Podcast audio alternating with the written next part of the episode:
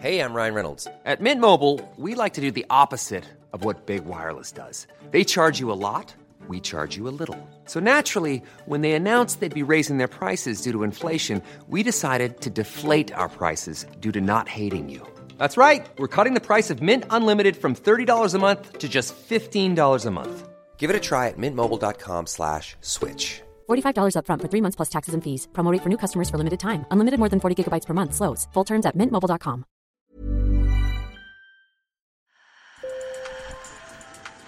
Bonjour. Hello. Hola. Marhaba bikoum. Sur le fil, Le podcast d'actu de l'AFP. des nouvelles choisies pour vous sur notre fil info. Et si je vous disais qu'il existe un métier consistant à se balader dans la nature pour l'écouter? C'est ce que j'ai découvert tout récemment. Je vous emmène donc à la rencontre de Marc Namblard, qui est audio-naturaliste. Tendez bien vos oreilles, on est parti pour un joli voyage sonore. Sur le fil. Quand j'étais enfant, je, faisais déjà des enregistrements avec euh, des petits euh, magnétophones euh, cassettes à l'époque. Euh, je me revois en train d'enregistrer les sons de, des insectes sur le bord du chemin, les sons des troupeaux aussi. C'est quelque chose qui me fascinait, les, les sonnailles des troupeaux dans la montagne. Et puis les orages. Voilà. J'ai- toujours j'ai toujours adoré écouter les orages.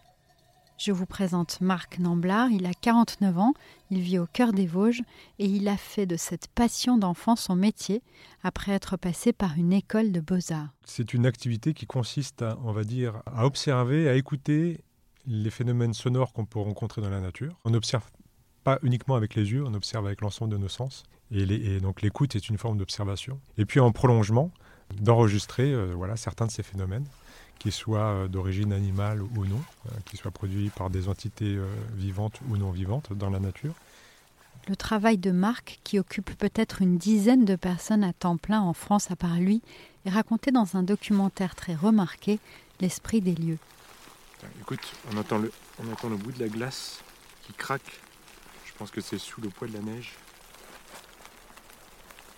Et moi, en préparant ce podcast, j'ai aussi écouté avec délice ces sons qui nous donnent à entendre toute la richesse et la diversité de notre nature.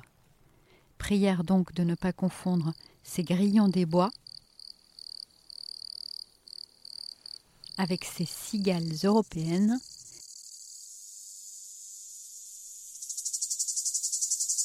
et ces grillons d'Italie. L'audio-naturaliste sauve ces traces du vivant écrasées par nos modes de vie et dont on a pris conscience lorsque la pandémie a plongé dans un silence nouveau villes et campagnes. Il y a beaucoup de gens qui ont réalisé qu'ils partageaient des espaces avec d'autres êtres vivants. Quoi. Alors à la campagne aussi, on a eu euh, ce, phénomène-là. Là où ça a été vraiment euh, spectaculaire, c'est, euh, enfin chez moi en tout cas, dans, dans les Vosges, parce que j'étais dans les Vosges pendant toute cette période de confinement, c'est la disparition des avions dans le ciel. Parce qu'on on, s'en rend pas bien compte lorsqu'on ne pratique pas l'enregistrement, mais une des nuisances sonores les plus épouvantables, en tout cas dans notre pays, c'est euh, le, trafic aérien.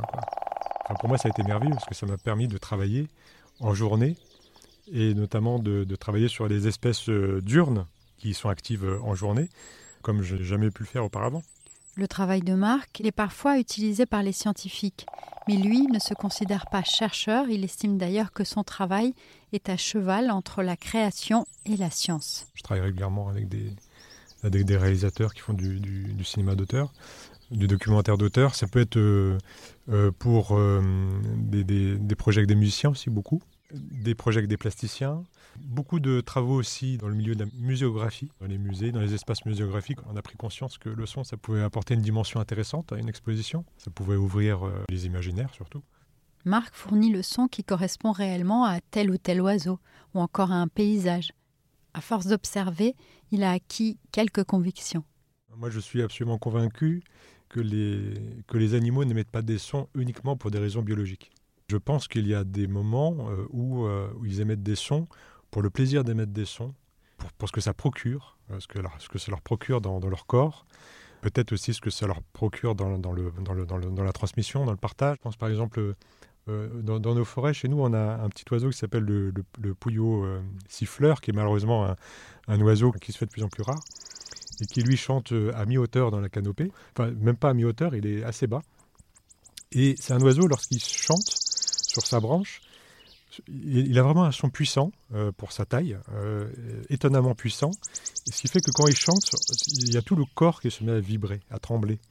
Et quand on le voit en train de chanter et que son corps se met totalement à vibrer, on, a du mal à imaginer que, que, ça le laisse indifférent. Enfin, il doit ressentir des choses absolument fantastiques. Marc préfère ne pas penser qu'il est devenu aussi l'archiviste d'écosystèmes qui s'éteignent. C'est une activité qui, repose quand même avant tout sur du plaisir, sur un plaisir immense, sur, euh, sur une passion. Donc euh, ça m'arrive d'y penser par moments, j'en ai conscience quelque part, enfin voilà, euh, mais j'évite de trop trop y penser quand même. Son livre, À l'écoute du vivant, permet de faire un voyage sonore en scannant un simple QR code on lit et on écoute les sons dont il nous parle, comme ces loups ou ces phoques.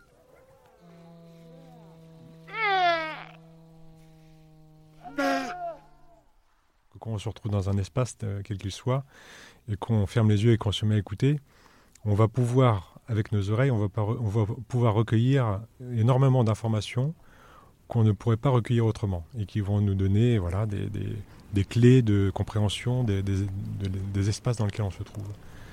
Euh, ça peut être lié aux activités humaines, hein, mais euh, également évidemment aux, autres êtres vivants qui occupent l'espace. C'est un petit peu comme si je, dans, certains moments, je me retrouvais un peu dilué dans, l'espace qui, m'entoure. Et, et, ça, c'est une sensation que j'aime beaucoup. Sur le fil revient demain. Merci de nous avoir écoutés. Je suis Michaela Cancela-Kiffer et j'ai réalisé cet entretien avec Juliette Collen, journaliste au pôle sciences de l'AFP. Merci à elle et à Marc Namblard et bien sûr, bonne semaine à vous.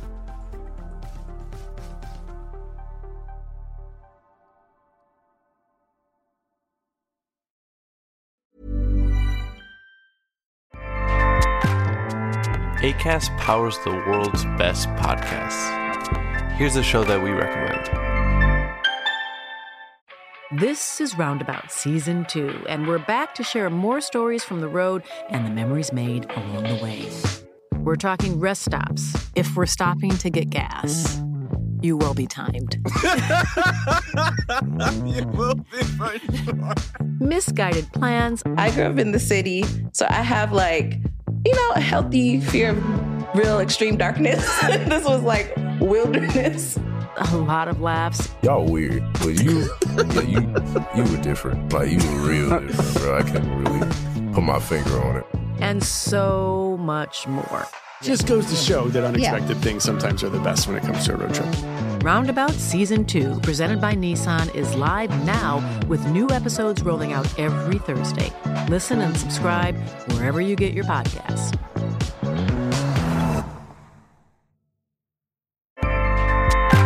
ACAST helps creators launch, grow, and monetize their podcasts everywhere.